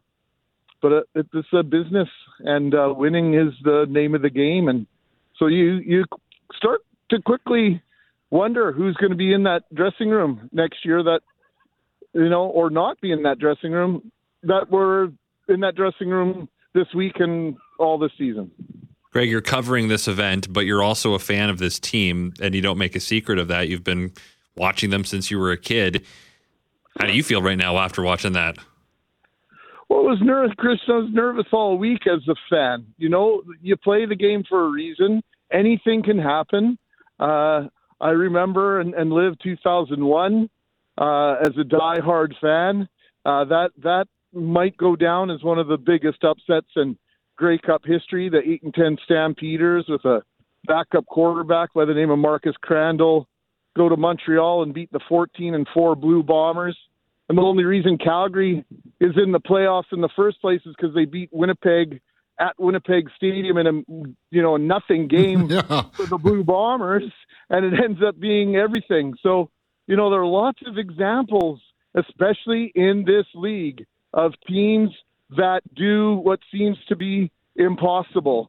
And uh, not that it was impossible for Montreal to win tonight. I would never, ever say that. But, you know, last week, the Blue Bombers sacked Vernon Adams nine times. I don't know if they got to Cody Fajardo more than twice. Cody Fajardo was outstanding tonight. And I think and I think at one point, I lost count. I know at one point he completed 11 passes in a row. I don't know if it got any higher than that, but I know at one point he had completed an uh, you know 11 11 uh, throw streak of completions, and you know hats off to Montreal. There's some d- devastated fans in this town wearing blue and gold, though. I'll tell you that. Well, he was 10 for 12 in the first half, and he was, uh, as I uh, resort to my uh, uh rural BC one room school math, he was uh, 11 for 14 in the second half. So uh, there was no deviation in his game at all. GMAC, because of the emotional roller coaster that was this game. You know, the Bombers get up 10 nothing. Montreal answers back. There's that big goal mouth stand, uh, goal line stand right at the end of the first yeah. half. And then Montreal comes out and scores a touchdown in uh, rapier like fashion, as the great Danny Gallivan used to say. You know, they, the Alouettes take their first lead, but Winnipeg, with a statement drive, comes back and regains the lead. And then, of course, there was the dramatic ending. What was it like in the stadium? Well, I was in the press box, so I can't tell you what it was like in the stand, other than I could tell you in the press box where there's a no cheering rule, and I'm not saying people were cheering, but the reaction was palpable when when not only you know the Blue Bombers on that final drive, they sacked Fajardo. I think it was for a, an eight-yard loss, maybe a nine-yard loss. They go to second and 19 Cody scrambles for 14 yards mm-hmm. to get it to third and five, and then what do they do? They throw they throw a pass to uh, to get the first down deep down into Blue Bomber territory to set up the winning touchdown. Like nobody, ex- you're not expecting that, but it's pure. That's pure CFL. That's what what people love about this game is that anything can happen. The last two minutes mean something. How many points were scored in that last two minutes? Uh, that last 232. Like, come on. Yeah. Yeah, and right? and that's that's part. You know, the six of the last eight Grey Cups, the team that won was trailing in the fourth quarter. We've seen lots of upsets over the last ten years, and most of the games have been really close. And so that's if you're a CFL fan or just want to watch an entertaining sports product, then this was a a great game. The CFL, Randy Ambrosie has to be thrilled with what what happened tonight and, and showing that anybody can win. That's no consolation though, Greg, to the Bomber fans listening tonight that are are just Crushed. have had their soul ripped out for two yeah. two years in a row now, and you know the the core is aging. Who knows what next year holds? Yeah. But you yeah. never know when the next time you're going to get back is. Well, I'm going to go back to, and forgive me for going back to 2001. I think the marketing slogan in 2002 was unfinished business and the Bombers ended up losing at home to Saskatchewan in the in the in the West semifinal, if I'm not mistaken. And it was a you know a big clunk, and that was sort of the beginning of the end of Khari Jones's time in Winnipeg. It marked the beginning of a transition uh, from the the Khari Milt era, and then the Kevin Glenn era began shortly after that. So you know there were questions about this team, and I don't want to go down this road, but you know, if you go back to training camp, what was one of the narratives? Is this team young enough? Is this team young enough to do what they need to do? And I'm not saying age played any role whatsoever in what, what we saw happen tonight, but those questions are going to, I suspect, uh, rear their head in the not too distant future. If it's not happening around living rooms, rec rooms, and, and bars already tonight. Well, Gregory, uh, I said this to Derek Taylor as well, and uh, and I'll just repeat it. Uh, uh, the work that you two gentlemen did on behalf of this radio station for uh, Winnipeg Blue Bomber fans and CJOB listeners was nothing short of excellent. So uh, I hope that you, even though it's very late and you have to get up very early, I hope you and DT have a have a chance to have a quick adult beverage or two because you two gentlemen, you two professionals deserve it. Kelly, uh, I can't thank you enough. That means the world coming from you, one of my mentors. And can I just give a shout out to the folks at Harvest Honda and Perfect Landscaping for stepping up to make sure Derek and I were here this week to to bring all the inc- incredible color and and the fans and and this event, this this incredible festival that is so Canada. Just honored to be here and and uh, just uh, you know, it's not ending the way we imagined that it would or hoped that it would. But to be here is obviously an honor. Thanks very much, Greg. And uh, yes, uh, I, am uh, glad that you gave the uh, the shout out to uh, to those two great clients of the radio station because without their support financially and otherwise, we would not have been able to bring the same level of coverage that we were able to during this Grey Cup week. There he goes.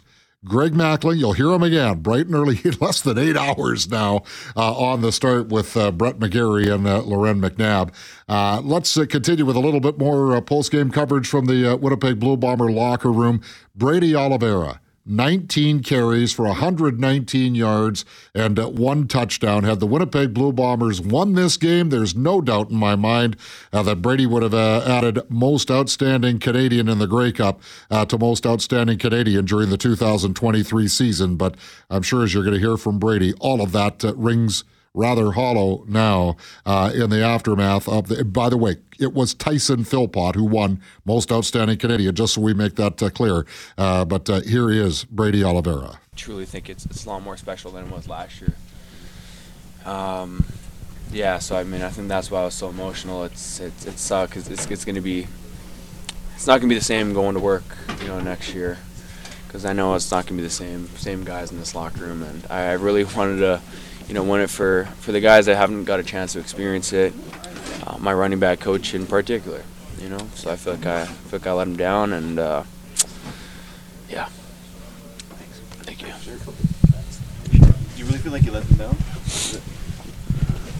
I mean, yeah. I mean, I. Th- I mean, maybe I didn't do enough. You know, maybe I didn't do enough to put us in a position to help this team win. I mean, obviously, I got to watch the tape. I, I thought I, you know, played a pretty decent game. But I mean, if if you want to be the best in this league, and I do consider myself, you know, the best player in this league, and you got to go out there on big stages and put up good performances. So, um, yeah, I mean, Was there anything from Montreal that surprised you? no, they did literally everything that we thought they were going to do. You know, throughout the week of prep, you know, watching tape on them, they they did everything we thought they were going to do. So, um, yeah, I think that's also part that sucks, right? Like we we knew what they were going to do, and we just didn't play smart football. I think it comes down to you know, you got to play smart football, and and you got to you know, be on your game. What did you make of uh, Adam Bighill and Dalton Schoen being ready for this game? yeah, you know, I appreciate them, you know, battling what they battled through um, to get back and to honor each other, right? You know, that's the biggest thing. We talk about that every single week. You know, honor your your teammate, honor your brother, and um, you know, seeing what they went through and the pain that they've been in and were in during the game, and they continue to fight for one another and fight for myself, and that's why I go out there and play the way that I do, man. Like I, I truly lay all on the line and leave everything out there, and they do it for the guys in this locker room. You know, it's a special group, and saying I got so emotional because it's not going to be the same group next year. You know, that's just the reality of the CFL. So um, that's uh, that sucks, man. couple of interesting comments there from Brady Oliveira. And and you know what? he he's right. He is the best player in the Canadian Football League as far as I'm concerned. Uh, I'll agree with him on that. I will disagree with him heartily on him not doing enough for this football club.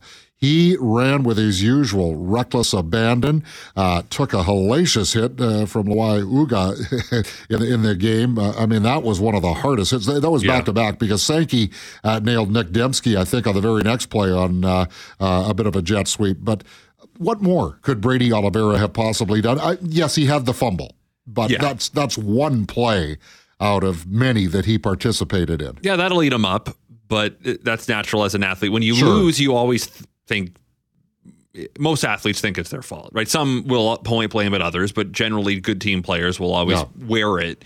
And for a guy that had 6.3 yards per carry tonight, there's he's not the reason they lost this football game, no doubt about it. He was excellent.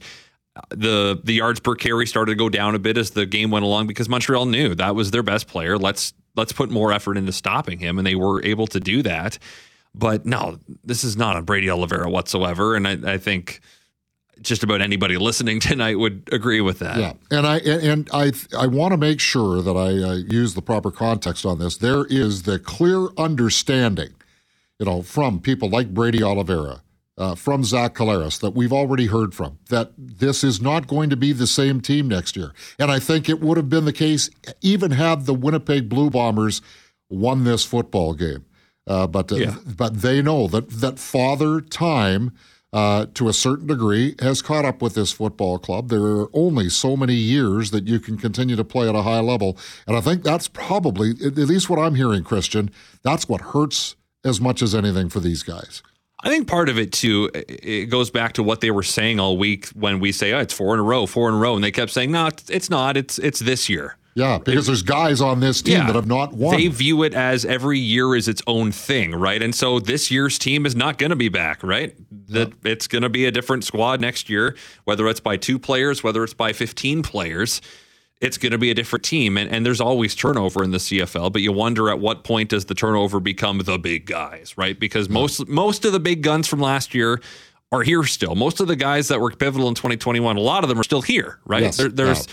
The principal players there are still even core players from 2019. there are several that are still here, right? Uh, double digits that are still part of the team from four years ago. And, Yeah. and you know, a lot of the ages start with a three.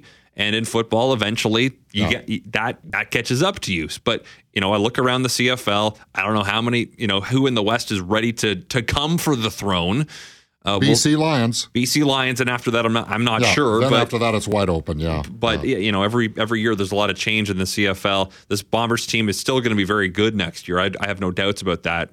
But Brady's right. There's going to be change. Let's hear from one of the guys who has been with this football club now for two years, but still doesn't have a Grey Cup ring. That would be Dalton Schoen. the most important game of the season, biggest game of my career. You know, I wasn't able to practice, you know, for the last few weeks uh, going into that. But, you know, I was super grateful for the opportunity to play. Um, our training staff here did an amazing job to get me ready, or at least ready enough to get out there and be on the field. And thanks to Osh for, you know, sticking it through, with- through with me and giving me a chance. What were you going through, and uh, what percentage would you say you're at right now? Yeah, you know, I mean, I obviously wasn't full out there. I was limited a bit physically, but I was felt like I was good enough to play. The training staff and coach thought I was good enough to play and help help the team in whatever capacity I could. And so, you know, obviously, in an ideal world, you'd be full, um, but you know, at this point in the year, not anyone really is. So, I was uh, again really grateful for the opportunity. Dalton, what does it mean when coach believes in you to, to be possible to play right to the last minute? it means the world. You know, I don't, I don't know many many coaches out there that would be okay with the player not not practicing for six weeks and then throwing him into a championship game. Um, but you know, coach coach believes in us as players, and so you know, I, I really appreciate him. And like I said, I really appreciate the training staff for working so hard with me these last six weeks to get me back out there. Were you able to stay with it to this point, like as well, without even practicing with the group? Yeah, I mean, I think that's a testament to the people around me. You know, having that belief, first of all, that we're going to be in this game, um, and that there was something to work for six weeks ago when it first when I was first injured, um, and then it's just the guys around me. I mean, Zach says it all the time. We have one of the smartest groups that he's ever been around, and he's been doing this a long time. You know, and so just that communication out there, knowing everyone's on the same page and stuff like that, and um, that helps a lot. What are the emotions right now, Dalton? I mean, there's a lot of guys in this room that are just hurting right now, obviously. Yeah, I mean it's pain, you know, um, it, and it doesn't get easier. We obviously had this last year, and it, it hurts just as bad now. Um, and it's kind of hard to put into words, you know, that feeling. But to watch another team celebrate, it hurts. Three catches for 36 yards for a compromised Dalton Schoen. Yeah, he had a couple moments early where he made catches, and then really as the game went on. In that along, second half, he made that one big red zone catch Yeah. for a first down as yeah, well. But Yeah. he he's not the Dalton Schoen we know, right? No. And and you, you look at the other options the team may have had, and, and Derek spelled this out well. Does it make a big difference if Brendan O'Leary Orange is in there or if Greg McCrae's in there? No, because it's going to be Demski, it's going to be Lawler. I don't think Bailey had a catch tonight. He had one. He had one catch Yeah, tonight, yeah. Uh, but you know they, they've they have a lot of weapons. Yeah, Drew go to, and Wolitarsky. Uh, they went deep for him once in the end zone, and Montreal broke it up. Yep, that was a slight underthrow. Yes, uh, on that yeah. one too, and, and he had it. And I think we, I remember that play. If if Collaros gets it out maybe a second or two sooner, then maybe he's there to make the catch instead of the defender getting to it. But that was one of just four incompletions Zach Collaros had on this game, and you know Dalton Schoen wasn't himself, and and who knows if we see him back because he's we know he wants to get a crack down south. Well, again, he uh, you know he had that opportunity last year. One year older, uh, I guess we'll see how it plays out for sure. But he's he's uh, he's going to be a person of interest uh, around the Canadian Football League, uh, even if the NFL doesn't work. But I just get the feeling that the guys that have been here, uh, you know, they might might not make the same sacrifice that Rasheed Bailey uh, made this year. Uh, but I, I think if the uh, the Blue Bombers uh, certainly can make it work, uh, they'll try. One more player that we want to hear from just before we wrap up tonight, because he's one of those guys. Christian, you know, I, I remember him coming back into the lineup and being such a difference maker in 2021 after the injury in Hamilton. Uh, where he uh, uh, suffered, uh, I think, was it a knee injury for Brandon Alexander? Uh, yeah, and and so he, he, was quite emotional speaking after this loss uh, because you know we can always remember that big tip that he made to Kyrie Wilson mm-hmm. for the the the game ending play at Tim Hortons Field two years ago so much, so much of a different atmosphere tonight at the same venue. We got thousands of fans listening on radio back home right now. Fans have been here in Hamilton as well. What's the what's the message tonight? The message to to the fans. I'm sorry that we, we couldn't get it done. You know, um, we just we just couldn't get it done tonight. You know, it's just it's it was tough, and um, we had a chance to win, and we didn't do it. You know, it's kind of like you know, we had the chance to win last year the same way. You know, in a sense, and all we had to do was just make one start on defense, and we didn't do that. You know, offense did what they were supposed to do, and they gave us a shot, and we got out there and and we didn't do our job. So I'm sorry. I'm sorry. You have absolutely nothing to be sorry about, Brandon Alexander. Uh, he was on that goal line stand at the end of the first half. He made he was the the, the player that made the stop uh, on the first attempt by Caleb Evans, and then of course it was Shane Gauthier on third and goal. Uh, and uh, boy, you look back and uh, uh, think there could be a real big turning point. And of course, Montreal scores a touchdown to open the third quarter in relative ease, and it's game back on. And Brandon Alexander forces the fumble on the punt return. Yes, yeah, uh, on of James yeah, he's, Letcher. He's the one that strips the football. Yeah, and we never saw Letcher after. Yeah, after that's that. true. And, and yeah. Mike and Mike Benson recovers it. The Yeah. the Winnipegger, the St. Paul's product, gets on Uh, that ball and Too bad he didn't score his second career CFL yeah, that would have that would have been something. But uh, you know, seeing the seeing the Bombers lose tonight, seeing the I was keeping an eye on the Vikings game. They just lost on a on a last minute touchdown and lost by one. And, and it's a reminder that you know the top of the mountain tastes good when Yeah. you oh. know 19 and 21, but so often sports, know, only one team can win. So often sports will end up leaving you sad and bummed out in in a group, and, and whether that's your fans or whether you're a team, right? The, the- Yeah. the team obviously feels it more in a different way than the fans do because they've gone through so much together. And again, this you know they could be back in the Grey Cup next year. They could win the Grey Cup next year. It's a great redemption story. Five Grey Cups in a row. You won three of them, or they you know might be ten years. Who knows? Right? You Yeah. never know. That's the thing with sports too. So it's a tough one. But what a this team has been to four Grey Cups in a row, and that's just a spectacular run. Yeah, and it is it is an absolute spectacular experience to be at a Winnipeg Blue Bomber game at IG Field. We certainly hope that continues. Uh, much more reaction, which uh, we'll uh, hear on the CJOB Sports Show tomorrow night. Uh, of course, the final coaches show uh, of the season mixed in there as well. It'll be, I'm sure, a much somber note. Your phone calls to, to Mike O'Shea can be taken then. Want to thank Kyle Milroy for an absolutely outstanding job keeping the train on the tracks as he usually does. Earlier today, Doug Brown on with us for Bob Irving, Greg Mackling, and Derek Taylor. Uh, the fantastic job those two gentlemen did. Christian O'Mell, yesterday you were here. You're here again today, and then you're going to be right back at it again on Monday. So uh, we certainly thank you for your commitment and diligence on the sidelines. Uh, uh, by the way, did you have your lucky socks on today? I do. Got to burn them, I guess. I was just going to say, throw those things in the garbage right now.